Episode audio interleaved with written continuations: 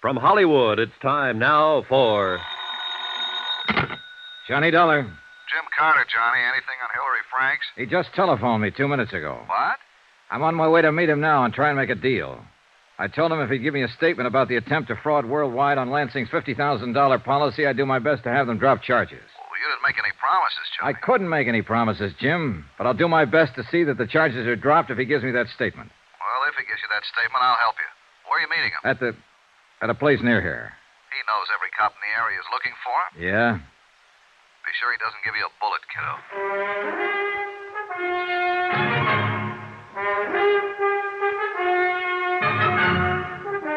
Tonight and every weekday night, Bob Bailey in the transcribed adventures of the man with the action packed expense account, America's fabulous freelance insurance investigator. Yours truly, Johnny Dollar.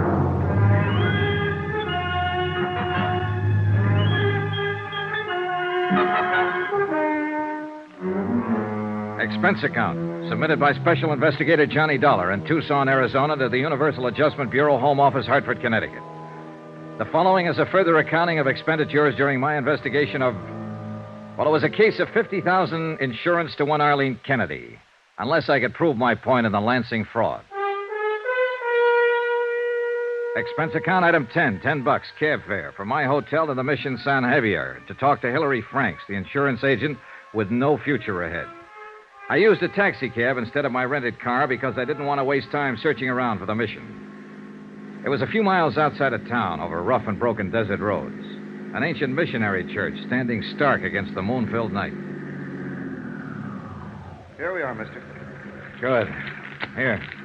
Keep the change. Well, don't you want me to wait for you? No, I'll get back okay. Not many places to call a cab from out here. Yeah, I know. One of the Padres, your friend? No, no, I'm new around here. You all right, mister? Hmm. You feel all right? You loaded or something? No, why? We're coming out here at midnight. Well, it's just a whim, friend. Don't worry about it.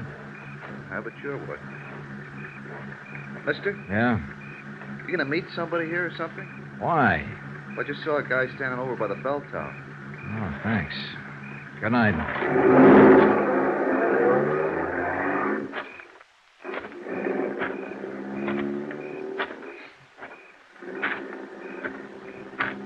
Over here, Mr. Dollar. Careful. Hillary Franks had a 38 pointed right at my chest. In the bright moonlight, I could see that he was still wearing the same clothes he'd had on two days before in his office. He needed to shave, and judging from the circles under his eyes, he hadn't slept much. He was pale and shaken. The gun wobbled in his hand. Anybody with you? I came along. Did you tell anybody you were meeting me? Jim Carter. He's been working the case with me. Did you tell him where? No.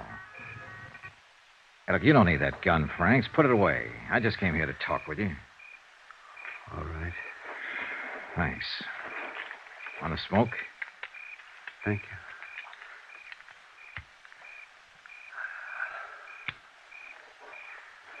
Why did you talk to Carter? What did he say? He said he'd help me try and have the charges dropped against you if you give us a statement. Now, you have two of us on your side, Mr. Franks, if you want to cooperate. Do you? I want to straighten out what I can, Mr. Dollar. Well, now's the time to do it. What was your deal with Arlene Kennedy, James Lansing's sister and beneficiary? I met Arlene Kennedy right after my wife died. I guess I was very love. Oh, that's perfectly natural. I became interested in Arlene because we had a great many things in common. So I thought. I mean, she was a widow and had no one except her brother, James Lansing, in Los Angeles. And we went together, and eventually I asked her to marry me. But she laughed at me. Why? I guess I'm not an exciting man, a witty one, or even an interesting one, Mr. Dollar. Mrs. Kennedy made me feel as though my whole life had been hopeless, useless. Raising children, selling insurance. She made me feel as though I'd miss a great deal in life unless I married her. What is it? What do you want from me? What do you want from life? I'd ask her. And she'd only laugh, laugh at me. Go on. I, I just can't tell you how desperate it made me feel. I, I loved her, Mr. Dollar. I, I wanted her. Did she ever answer your questions? Oh, many times. She pointed out that her trust funds pay her over $700 a month for life. And she knew that my commissions and salary as a broker came to about the same. Oh, Mr. Dollar, we could have lived very comfortably on that kind of income. But Arlene talked of traveling, of Europe, of clothes, and, oh, I don't know, things her family had been able to afford for her once, many years ago. And she said she wouldn't marry unless we could look forward to that kind of life. She wanted $50,000 in cash instead of money just trickling in every month. That's about it. When did she get around to the proposition, her brother's insurance? Her brother came here from Los Angeles one day. The doctors there gave him a year or two to live. Oh, yes, he was pretty shot. Been drinking for years. He'd used up all his money, oh, a long time before. He asked Arlene to help him. She paid his apartment rent and gave him enough money for liquor. And then one day, one day she came right out with it. She said she was investing in him. And he was a good risk because she knew he'd die. That's how she put it to me. Mm-hmm. Arlene said all I had to do was see to it that her brother had a nice fat policy. He was going to die. Why not cash in on it? I must have been crazy to even think about it. How did you work it? I mean, how did Dr. Mayhood pass him? I paid a man a hundred dollars to go to Dr. Mayhood's office and take the physical for Lansing. What was the man's name? Oh, no, no, I wouldn't tell you that, Mr. Dollar. He's not involved in anything. All right, we'll let that go.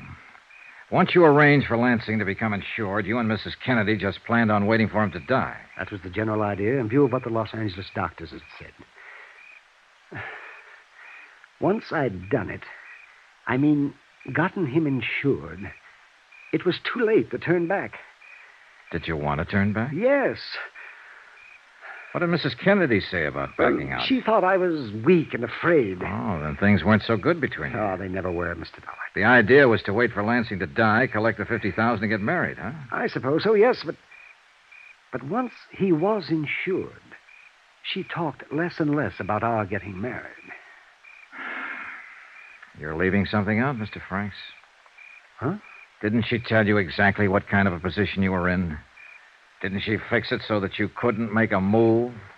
Legally, she'd done nothing wrong. It was you who had arranged for the physical, you who had made the application for insurance in the name of her brother. Oh, yes. Oh, yes, she was clear about all that. And she told me so every time she felt like it. When you write down what you just told me and sign it, we can hold it over Mrs. Kennedy's head to prove attempted defraud and collusion. Now, will you do that, Mr. Franks? Yes. Then I guess we'd better get back into town. All right. Come on, Mr. Franks.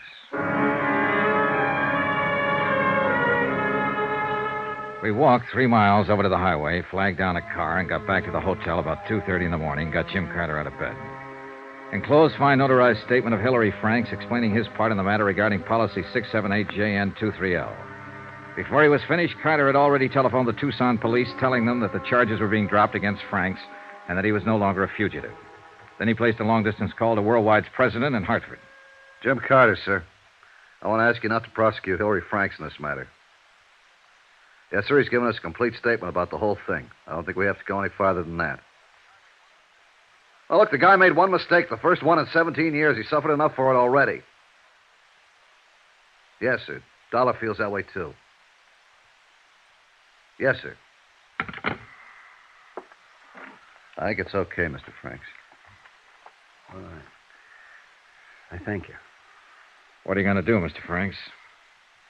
Well, sure, I'll never sell insurance again. I, I think I'll close up and just move away. Far away. Thank you.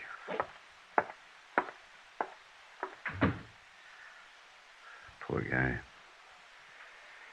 Oh, let's clean up the rest of this and get out of this town. Sure, Johnny.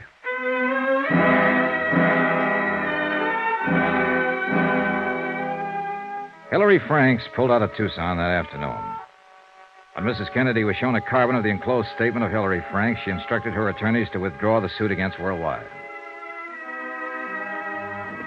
Expense account, item 11, $75. Hotel and board while in Tucson. Item 12, $402.15. Plane tickets, Tucson to Hartford for Carter and myself. We were scheduled to leave at 1.30 in the morning. two hours before plane time, I dropped by Mrs. Kennedy's house to have her sign a release of all claims on the insurance company. And for other reasons.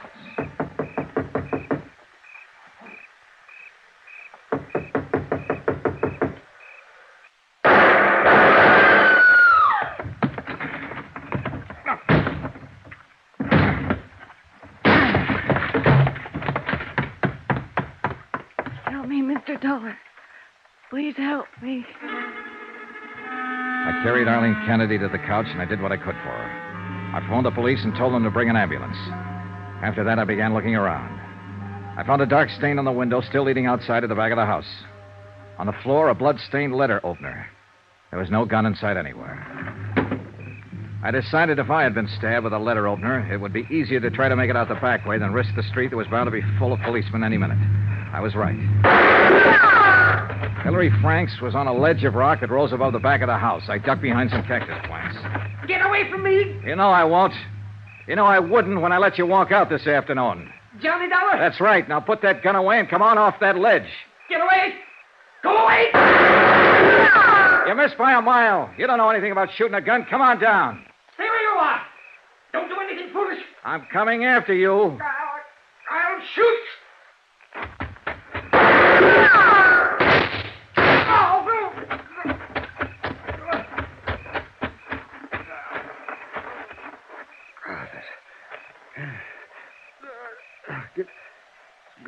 Shot, Dollar. Can you walk? No, Why did you do it, Mr. Franks? I came back to see her tonight. She laughed at me, said if we had gotten the insurance money, she she was planning to run away with, with someone else. Oh. She just used me all along. Mrs. Kennedy was dead when the police got there. Hillary Franks died en route to the receiving hospital. Item 13, 15 bucks, hotel, one more night in Tucson. Expense account total, $1,121.13. Yours truly, Johnny Dollar.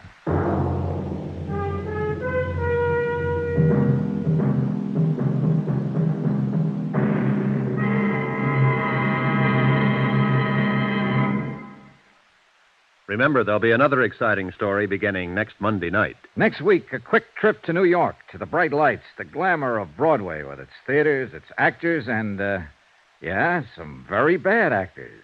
You might even say killers. Join us, won't you? Yours truly, Johnny Dollar.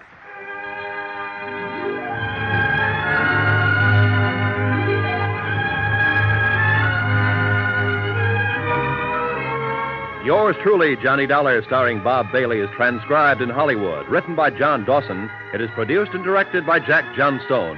Heard in this week's cast were Mary Jane Croft, Vivi Janis, Jean Tatum, Hy Averback, Barney Phillips, Russell Thorson, and Howard McNear.